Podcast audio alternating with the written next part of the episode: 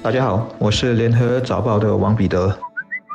各位听众，大家好，我是新民日报的朱志伟。今天新闻主题的关键词是疫苗和防疫。在昨天的国会中，卫生部长严金勇向国人传达了两个比较重要的信息：一是公众并不能够选择要接种哪一种疫苗，而且目前我国也只有辉瑞疫苗获得批准，别无选择；二。是卫生部将推出疫苗自伤经济援助计划，为在本地接种冠病疫苗时遭受副作用伤害者提供资源。当然，部长也说了，他相信需要这项服务的人预计将是少数，但计划将能让接种疫苗的公众没有后顾之忧。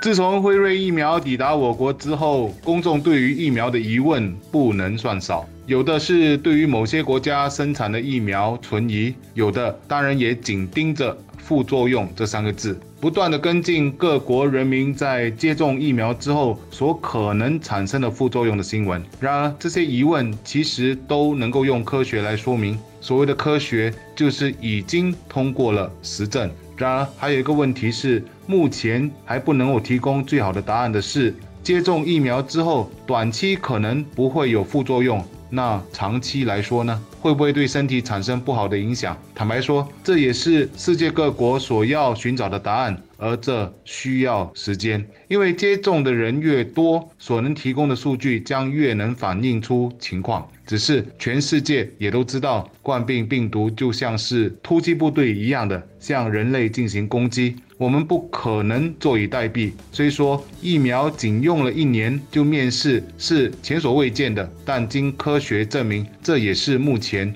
最有效的做法。当然，关于疫苗，我们还是有些因素要搞清楚，比如说。接种后能保护自己，但它是不是也能保护身边的人呢？也就是说，自身有了抗体的同时，是不是就完全不具备感染力？这也需要时间让科学去慢慢的研究。所以，这就来到今天的另外一个主题，那就是防疫。正如我们从小就养成的习惯。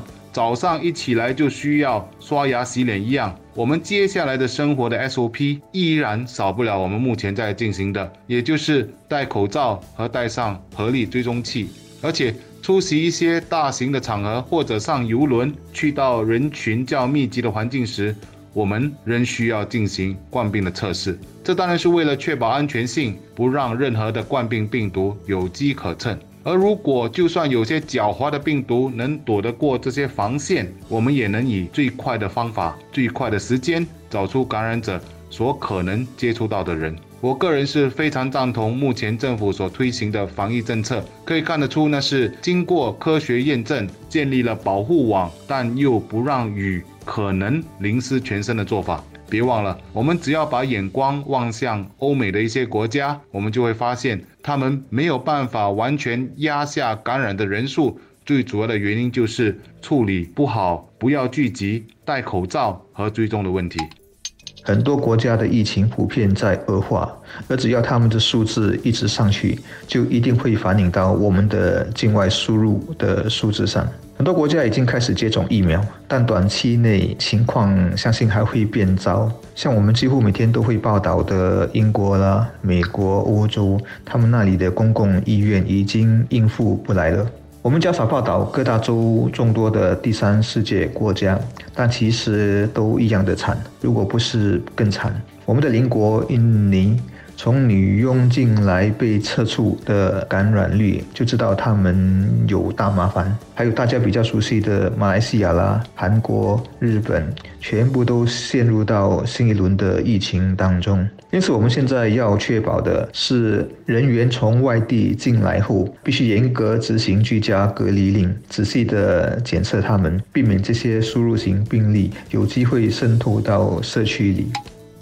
进入解封第三阶段后，刚过去的是第一个周末，我们的记者有特别留意人潮的情况，发现因为遇上长命雨，很多商场、餐馆没有之前想象的拥挤，所以这样的天气虽然烦人，但也许来的正是时候。旅游景点的访客倒是不少，也许是学校要开学了，人因此都集中在一起，下来应该不会那么多。究竟第三阶段里，啊，还有刚过去的跨年，我们的社区病例会不会因此多了一些？